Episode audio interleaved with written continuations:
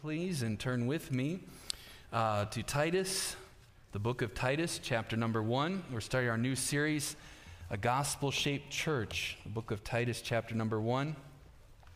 And uh, we have uh, four verses to look at today, but honestly, we're only going to get through one. But we'll read four verses, so if you would, uh, when you get the verse there, verse number one, Titus 1 1 through 4. Let's stand as we read God's word together. And um, I'd like for us to read all these verses out loud and together. Starting in verse 1.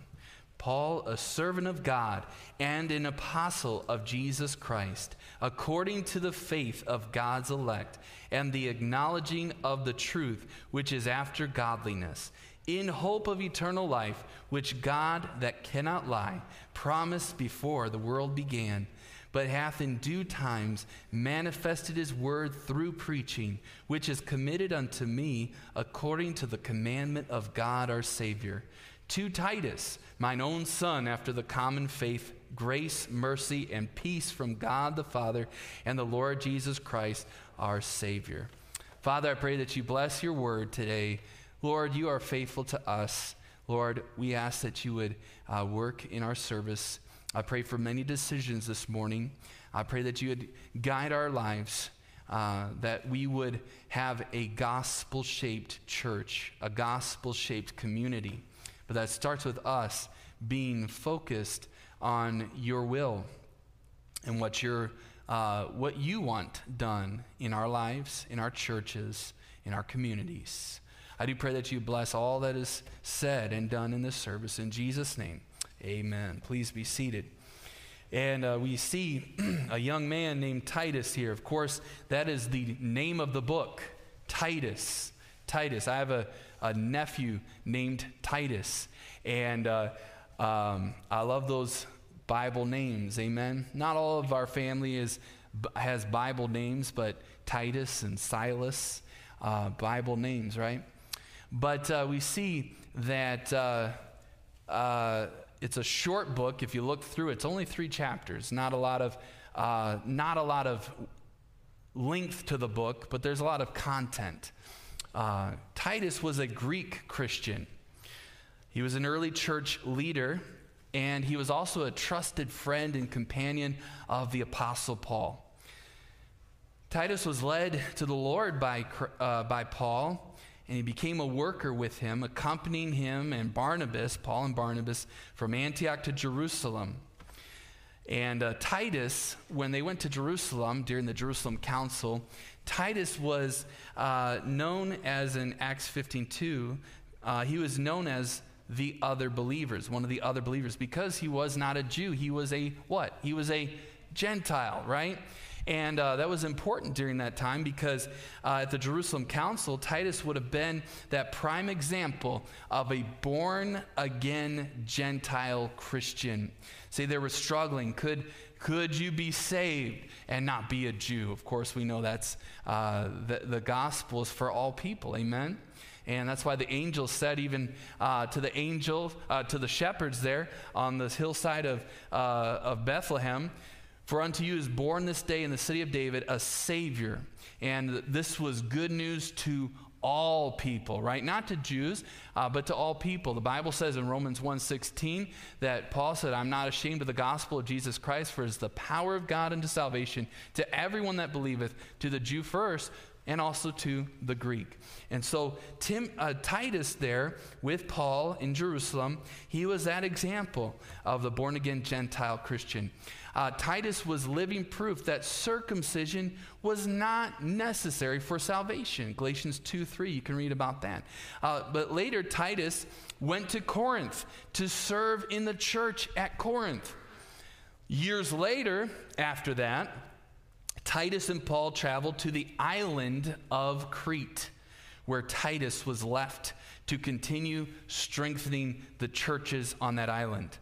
In this letter, we find that Paul is giving Titus the task of restoring order in those churches on Crete.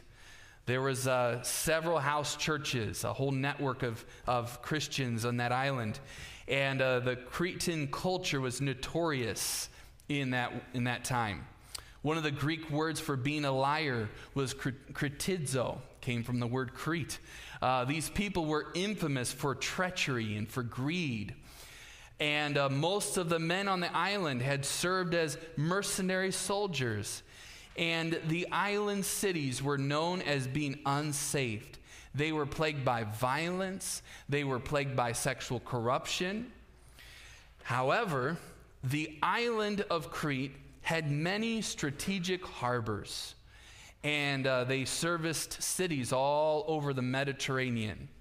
Um, much like our cities, plagued with violence, plagued with issues, but Paul understood the strategic strategic location. He understood that in order to get the gospel to the most amount of people, you had to go to the cities, including the violent ones, too. Amen? And uh, so, from Paul's point of view, Crete was the perfect place to start churches. We don't know the details, but somehow these churches came under the influence of corrupt Cretan leaders. They said that they were Christians, but they were ruining these house churches. So, after a brief introduction uh, that we read here, Paul continues to give Titus clear instructions about the tasks in the church, how to lead the churches. He offers guidance about the new kind of household and then about the new kind of humanity that the gospel would bring in these communities. But I want to just focus on verse number one today. We're going to uh, look at two ideas here. Uh, but first of all, Paul's great call he says, first of all, that he is what? Look at verse number one. Paul, see it there? A, what's the next word? Servant. Well, I know this book was written by Paul because it says Paul, right? Paul, a servant. This is the only, uh, there's only one book that we might uh, attribute to Paul that doesn't say Paul, and that's the book of Hebrews, right? But Paul wrote this book, and uh, he says, Paul, a, and he's describing himself, a what? What's the word? A servant. Paul, a servant not just a servant, but a servant of God. And by the way, when you're a servant of God, you're a servant of God's church too. Amen. And your uh, calling, uh, Paul's calling, is to serve God and his church. He was called to be an apostle by Jesus Christ, and he's the only apostle called to the Gentiles specifically. Paul was, uh, first of all, though, a servant.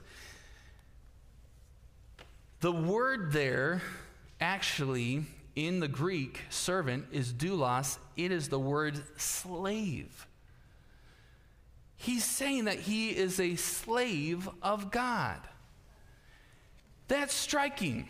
Why? Because the last thing any of us want to be is a slave to anybody, right? We don't want to be somebody's slave, but that's exactly what Paul claims here. He proudly declares that he is God's slave or servant. He meant, what did he mean by that? He meant he was totally possessed by God. He considered himself God's property. God had seen Paul in the slave market of the world, and he had purchased him. He found him in bondage to sin and death, and God came and bought his soul. God moved with compassion. Just like when God saved you, he moved with compassion towards you. You might think, well, I, was, I, I wasn't God's slave, so I was free before I got saved. No, you were a slave to Satan. You were a slave to this world. You were a slave to your sin nature. But praise God, He brought you and He bought you and He brought you out of that place. He put you on solid footing. Praise the Lord for that. And uh, Paul was now the slave of God. He was totally possessed by God. Uh, what did he mean by that? Also, he meant that his will belonged to God. As Kenneth Weiss says, his will was swallowed up by the sweet will of God. Sometimes people say, well, uh, I don't want to serve the Lord because God uh, takes me through hardship and God, uh, serving God is difficult. But you know, my friend, it's a lot worse out there, isn't it? It's a lot worse to be a slave to sin. It's a lot worse to be a slave to your sin nature and a slave to the devil.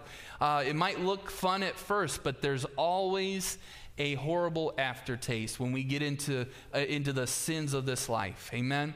But when God owns us, He brings us to the place where sometimes we will struggle and sometimes we will suffer. And the Bible says very clearly, Jesus said, if you live godly, you're going to uh, suffer, right? Paul said that. But Jesus said if, uh, if, the, uh, if the Lord is going to suffer, well, of course, the, the servant will suffer. If we're a follower of Jesus, we're going to go through some hard times. But all of that is used by God in His wonderful will and in His providence to bring us to a place where we can be refined and perfected and made more like Jesus. Uh, Paul meant when he said he was a slave, he meant that he was the highest and most, uh, he had the highest and most honored and kingly profession in all the world. He was, he considered himself to be a, a man of God, a servant of God. The greatest men of history have always been called the servants of God. It was a title of high honor. So that word servant there the word doulos in the Greek means slave, as in a person owned by a master. This is taboo language in our English uh, language, but many times we see it translated servant, bondservant.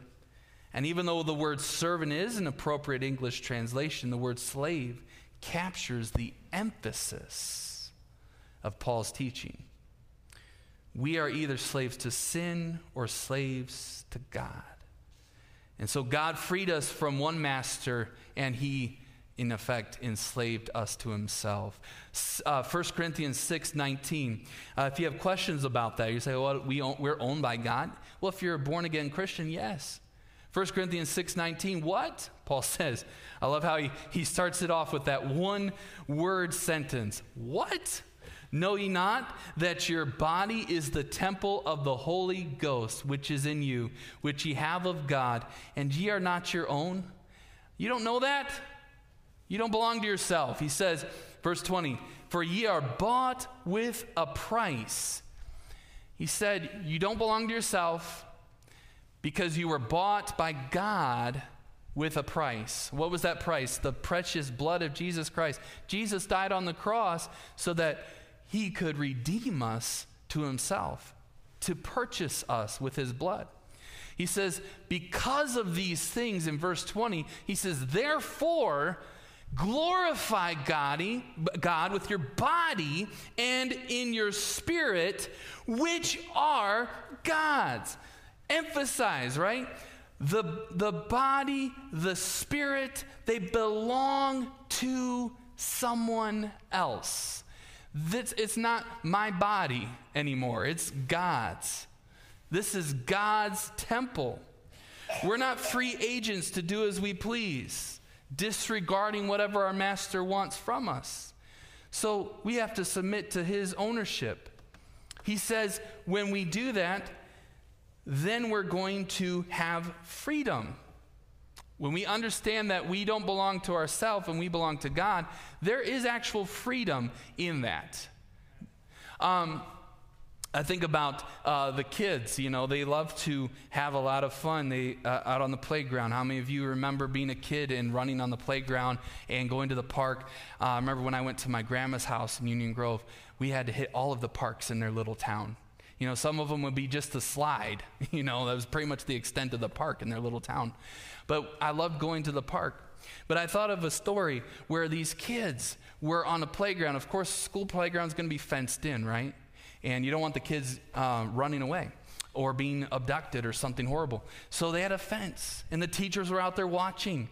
I heard this story. I don't know if it's a true story, but years ago, and uh, and that's how I'm gonna phrase it because I don't know if it's true. So it was years ago, right? And years ago, uh, on a school playground, they did an experiment. They had a huge fence around this playground, and the kids would just run and have fun, and they would uh, run all the way up to the fence line. They would get all the way all the way up to the fence, and they would look through the fence at all of the city around them. And um, then one day, they took the fence away. Where did the kids play? On the busy st- next up to the next uh, to the busy street where they used to play where that fence used to be. The kids they noticed they observed that the kids began to play at the center of the playground because they feared the city. They feared the street. The fence was protecting them from the danger.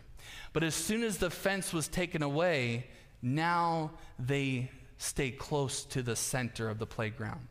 When we come to God and we live in, in, in, under His power and under His authority, we find that there's great freedom in the Lord. The Bible says, where the Spirit of the Lord is, there is freedom. Amen. There's liberty. And uh, praise the Lord for that. And when we come to God, sometimes people think, well, if I, if I submit myself to the Lord, then I'm giving up my rights. There is more to be gained there than you could ever gain by living for yourself and maintaining your uh, supposed autonomy.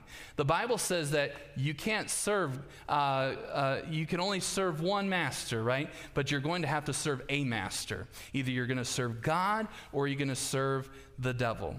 So we're not free agents. We don't get to choose what we want to do. We have to submit to his rightful ownership. The believer's slavery to God is no cringing, cowardly, or shameful subjection. I am honored this morning, and you should be too if you're the Lord's. If you're the Lord's servant, if you belong to God, if you belong to Christ, you should be honored to call him Lord and uh, to recognize him as your master. I am honored to serve the King of Kings and the Lord of Lords. Amen. Charles Spurgeon said to a group of young ministers if God has called you to be his servant, don't stoop to be a king. So many uh, of these young people are, are rushing out into the world to see how they can make money, to see how they can become famous or make a name for themselves. Because that's what the world's endeavors are to become famous, to become wealthy, to be prosperous or happy.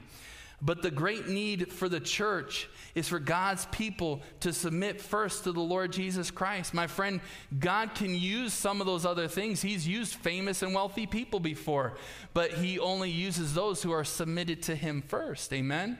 I'm not saying that it's a sin to be rich. The Bible doesn't say that money is the root of all evil. It says the love of money is the root of all evil. So our love and our devotion should be number one to God. But if God allows you to do other things, praise the Lord for the opportunity to serve God in those other, other avenues. But our first priority and our first love should be the Lord God. Amen. And when you come to Jesus, He needs to be the Lord of all. You need to allow Him to be the Lord. He, there's no area of your life that should be cordoned off where you say, God, you can have everything but that, that area. It all belongs to God. You're bought with a price. Glorify Him in your body and your spirit because whether you want to give it to Him or not, it is His. So reckon it to be His. Give it to Him. Give it over to the Lord. There are some areas this morning where you may not be surrendered fully. May the Lord show you today where is it that I'm holding back? Where is it that I'm not exercising the faith that God has told me to exercise and take some steps forward? What ministry is it that God has told me to do, but there's something holding me back? Where, where, what uh, addiction or what stronghold is it that I've already told myself, I've resigned myself to, the, to believe that I cannot have victory? In this uh, sin. God says that you can be victorious in uh, every area of your life. He has given you power over sin, but you have to submit to Him. Let Him be the Lord of every area of your life. Sometimes we have those little closets that we say, yeah, we're going to clean that out someday, right? How many of you, uh, well, ask for a raise of hands. How many of you have a closet or a drawer that's called the junk drawer? How many of you have said, I need to go through this stack of papers, but maybe next week? And you put it over there, and it's been months since you've looked at that. And who knows what's in that stack of papers? I'm afraid to look, right? And uh, there's all kinds of places in our personal lives where we kind of just put it off to the side because we don't want to deal with it. But my friend, allow the Lord to have access. Give him the keys to every part of your life. Don't keep a junk drawer, okay? So as we, we say, well, just in case, you know, I'm going to keep keep something around just in case. My friend, if you surrender to the Lord, give it up to him. Give it all to him. That's a big step, isn't it? That's a big step of faith. I've known people that came to the Lord and they they lived before they were saved, they lived a life of drinking and when they got saved, they took everything. And they thought through it. Where, where else do I keep alcohol in the house? They got everything. They dumped it all down the drain. They were committed. And they, they said, We're getting rid of it all. And, and um, you know, people spend a lot of money on all of those things. And sometimes that's our rationale. That's our reasoning. Well, I spend a lot of money on that. Maybe I could sell it. Maybe, I, if you're committed to giving it over to the Lord, that is a big step. And I think it means something. It's a, a, a big step of dedication just to throw it out video games or movies or whatever else that you know is hindering your walk with the Lord, music, just throw it out. Don't have a yard sale, just throw it out. Uh, because if you know how yard sales go, we don't sell everything at the yard sale. How many, I mean, not my yard sales, because my wife prices things way too high. I'm like, give it away. You want it? All right, 95% off. You can have it. I'll help you carry it. I'll, I'll drive it to your house or, or, whatever. But you know, we gotta we gotta just let the Lord have access to everything. Say, Lord, nothing is to be hidden from you. From this day forward, I am dedicated. I am yours. I'm consecrated and set apart for you and your use. What could God do if Christians would get a hold of the understanding that we are not our own? And Paul said that. He said, I am God's servant. And he was proud to, to, to have that title, amen? We should be happy to say, I belong to God. John 12, 26. If any man serve me, Jesus said, let him follow me. And where I am, there shall also my servant be. I heard, I heard a song one time. It was probably based on a, a poem or something. But uh, what if Jesus came to your house today? What would you have to do if Jesus came to your house? if if anyone came to my house today, we would have to do some cleaning probably and other things, and we'd want to make sure that it looked presentable, right?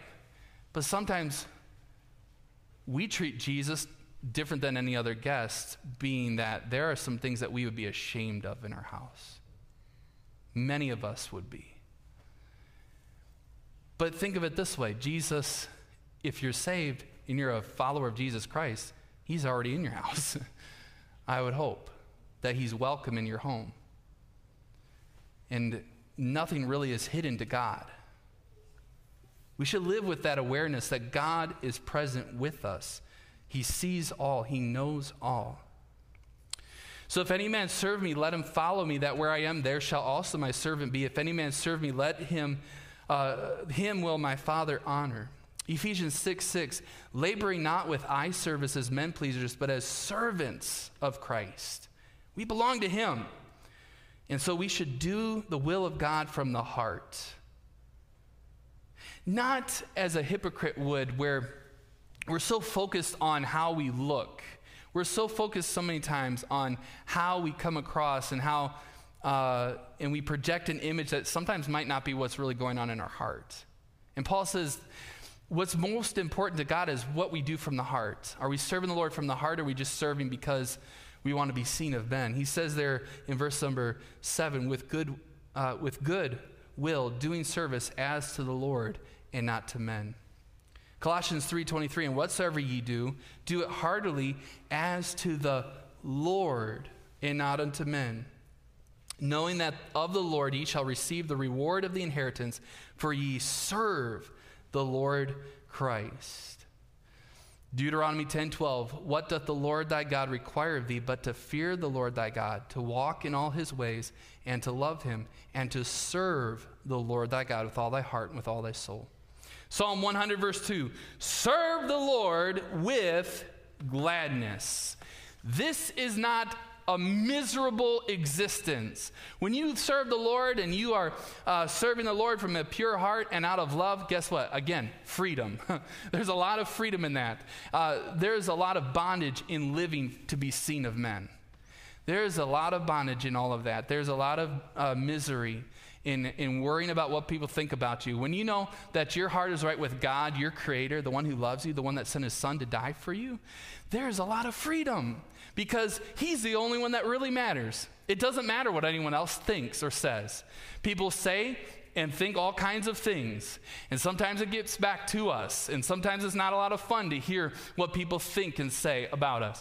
Uh, but when we know that our heart is right with God, and we are, uh, we are living for Him and we are serving Him out of a pure heart, guess what? None of it matters what people say.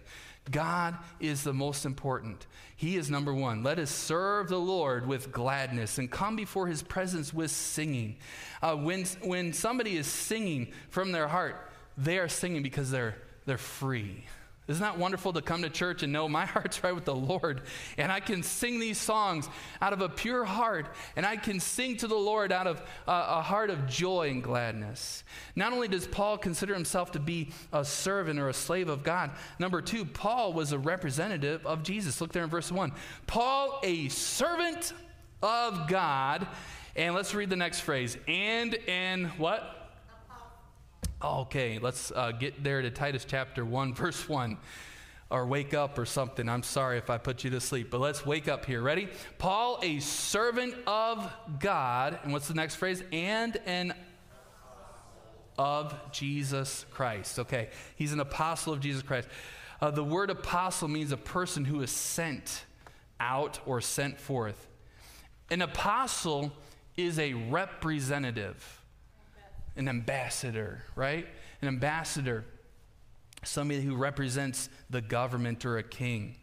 And uh, John 15, 16, Jesus says, Ye have not chosen me, but I have chosen you and ordained you, that ye should go and bring forth fruit, and that your fruit should remain, and that whatsoever ye shall ask of the Father in my name, he may give it you.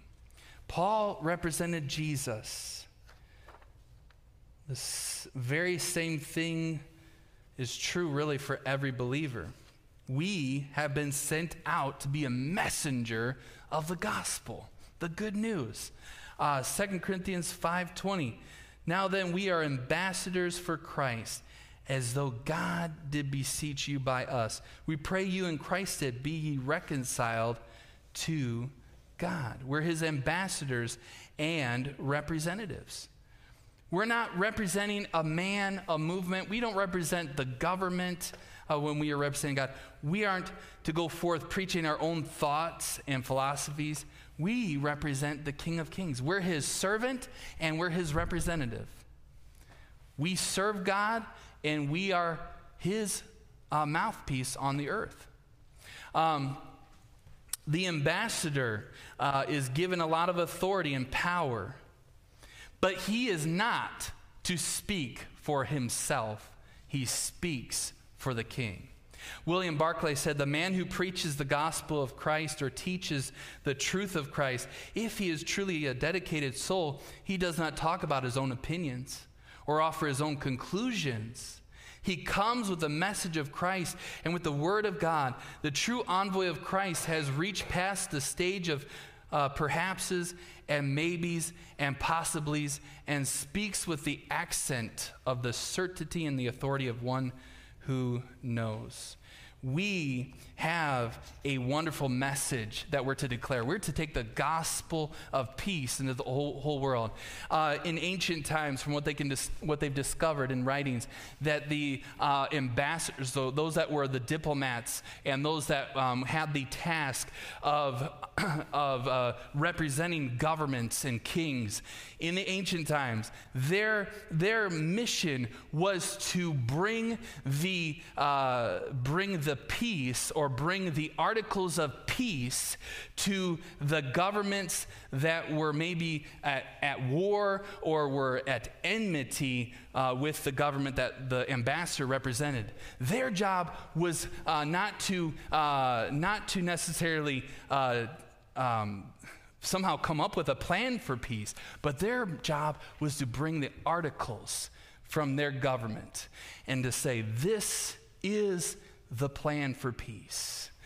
That is what God has called us to do. We're not supposed to come up with some kind of philosophy or teaching or belief. We have the answer. We have the answer to the world's problems. Did you know that? And as the world is trying to figure things out, as man continues to try to figure out how to have peace on earth, and it is a futile mission, by the way, because without Jesus, there can be no peace. But as the world tries hard, and even this summer, we saw, uh, I've seen our city uh, who we have had just three horrible summers, right? I don't want to make it number four, but we've already had a lot of violence in our city this summer. But uh, you know, people are trying to scramble and try to figure out how are we going to fix the problems. They're targeting neighborhoods and trying to uh, put more police presence and trying to to uh, do what they can to to uh, curb the violence. But what this world needs, what this city needs, is what the city is not doing, and that is coming to Jesus. But I'm so thankful last Sunday we had somebody come to the Lord Jesus Christ and be saved. Somebody who uh, had, uh, you know, had tried some things, been down a hard road, and found, found peace with God. I talked to, uh, I mentioned this a few weeks ago. Uh, one of the men in, uh, one of the officers in the police department said that when he, as a believer, when he goes into the community and he comes across people who have, uh, who have tried it all the drugs, they've tried the, uh, you know, the pills, they've tried the, They've tried the gangs. I mean, they've been everywhere. They've tried to look for acceptance and love and for pleasure and for uh, an escape from their problems. But they've tried everything. And he says, You know what? You've tried everything, haven't you? And they said, Yes. He said, Why don't you try Jesus? Why don't you come to Jesus? And he says, You know what? That, what their response is, You know what? You're probably right. That's probably what I need. What an opportunity to give the gospel out. And uh, people that have reached rock bottom.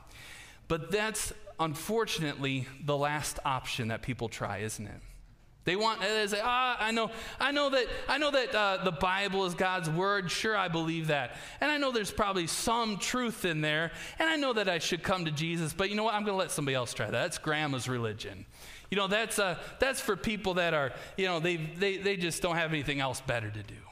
But I've got this thing I need to go to, and I have this thing I want to try, and I have my friends that I want to hang out with, and I've got all kinds of other options, and I'm going to try all those other things to find acceptance, love, and pleasure and satisfaction. Uh, but someday, maybe, someday I'll try Jesus. That's why the world is in the condition it's in. But we have a message, and that's what Paul was doing in his world, in his day, in the early, uh, uh, the first century, in the early church, they, they were sent out by Jesus Christ, just like we are today. Uh, Jerusalem was the hub, right? But out of Jerusalem were many churches planted. Uh, towns and cities, the uh, epicenters of the world, Ephesus and Rome and uh, Corinth and uh, the region of Galatia, Asia Minor, were reached and impacted with the gospel because they understood that we are not our own. The apostles understood, the early Christians, we're not our own. We don't serve ourselves. We're going to hazard our lives for the gospel, and we're going to be that ambassador that God has called us to be. Why don't we as a church get back to doing what they did in the first century? That what we are called, that which we are called to do. We see in Isaiah 6 8 in the Old Testament, Isaiah says, Also I heard the voice of the Lord saying, Whom shall I send, and whom shall go for us? Then said I, Here am I, send me. How about you? Are you willing to go and be that dedicated, sold out, given over servant of God who will be just the mouthpiece, the spokesperson, uh, the instrument that God uses to uh, be that salt and light in your community, in your uh, grocery store, in your workplace, at your restaurants that you go to, at your uh, gatherings, at your friend's house, at your neighbor's house, at your family events. I know it's not always easy, but let us have God's wisdom and God's heart, and may we be the hands and the feet and the mouth uh, of Jesus, if you will. Paul was God's servant. He was a faithful preacher of the gospel. Amen. I can get excited about that. I'm excited that Paul, he preached the truth. And uh, sometimes it's hard for us to tell the truth and to preach the truth like we ought to. But Paul did that. And he preached without apology. He preached without compromise. He didn't give up and he didn't quit. Whenever they threw him in jail, as soon as he got out, what was he doing? Did he take a vacation? I don't know. The Bible doesn't say he did that, but he got out there and he went back to preaching. Amen. And multiple times we'll read he'd be he was thrown into jail and he would continue preaching in jail. So he served the Lord as a faithful servant. He preached without apology. He preached it straight and true.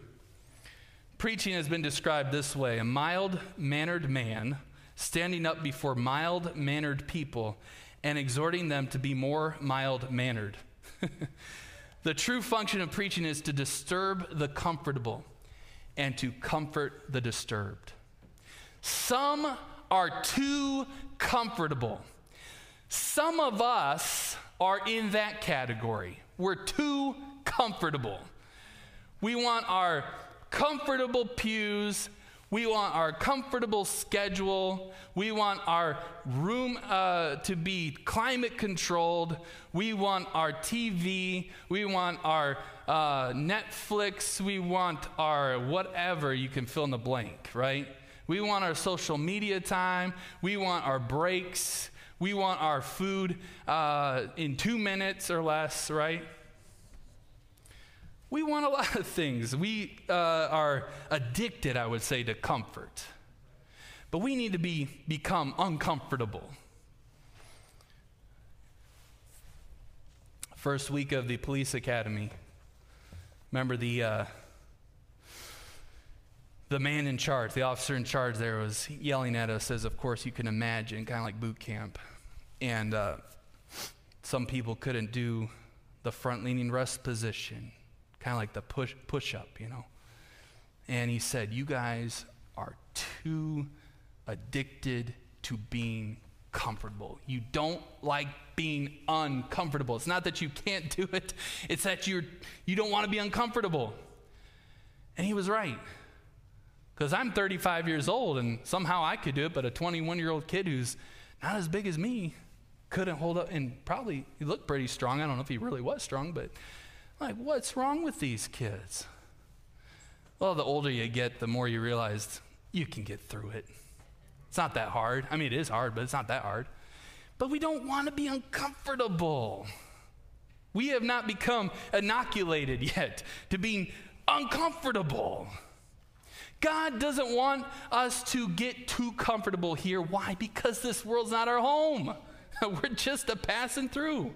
My treasures are laid up somewhere beyond the blue. So we're not supposed to become too comfortable down here. So the function of preaching is to disturb the comfortable and to comfort the disturbed. There are some people that just need help. They need love. They need they do need the comfort because they have uh, they need they need God's love, right? They need to experience uh, that which that which they do not get in the world the love of God's people. There's people that come through those doors that we need to be reaching. There's people that are out there that have doors on their houses that we need to be knocking and reaching them out there too. But as people come through uh, our front doors and uh, sit in our pews, we need to be the, the hands and feet of Jesus here and love those that are, uh, that are here.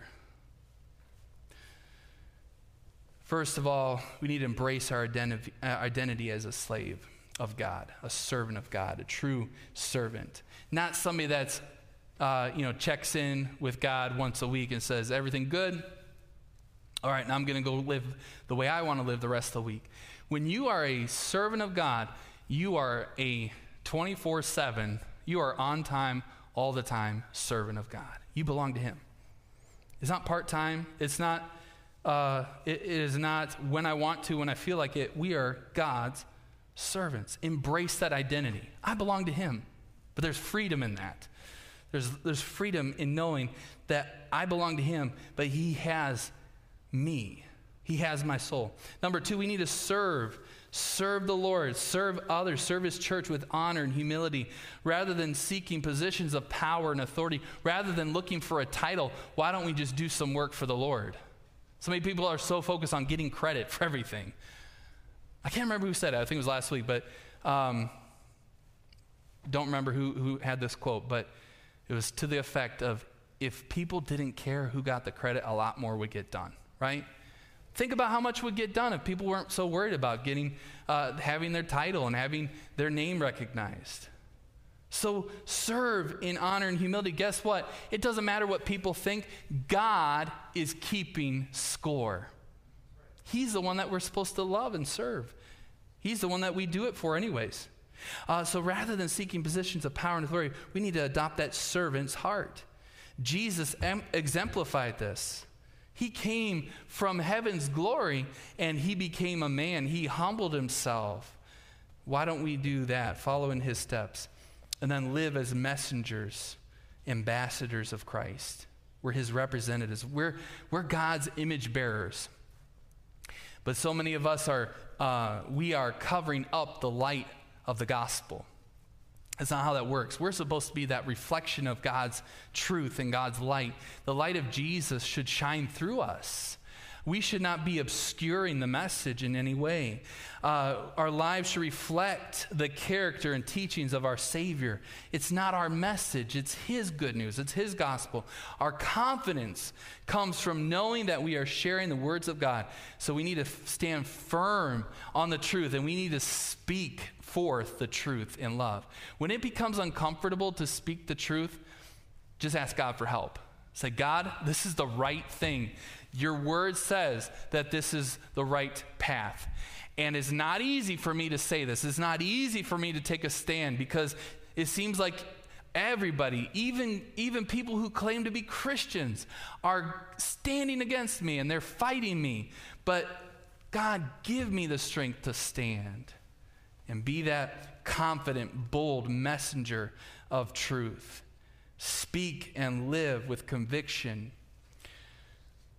We'll see Paul's purpose next week. Father, I do pray that you would bless today. I pray that you would help us, Lord, as we have looked at your word and just two thoughts that are just almost, I would say, uh, just a part of a title, not necessarily the main message of Titus.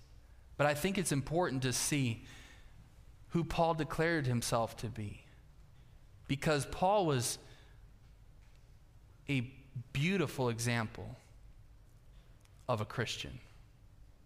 I pray that you'd help us, Lord, to look to Jesus, number one, to see Christ. May we be, be uh, more like Jesus. But God, I think of Saul, or Paul here, who was Saul, but Paul, who, when he became a believer, he considered himself to be a slave, a servant of God.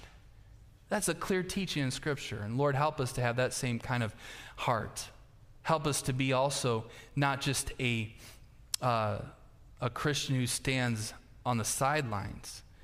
We might be ready, but Lord, help us to be engaged. Help us to do that and be that ambassador, the uh, servant, but also the apostle or messenger of the gospel.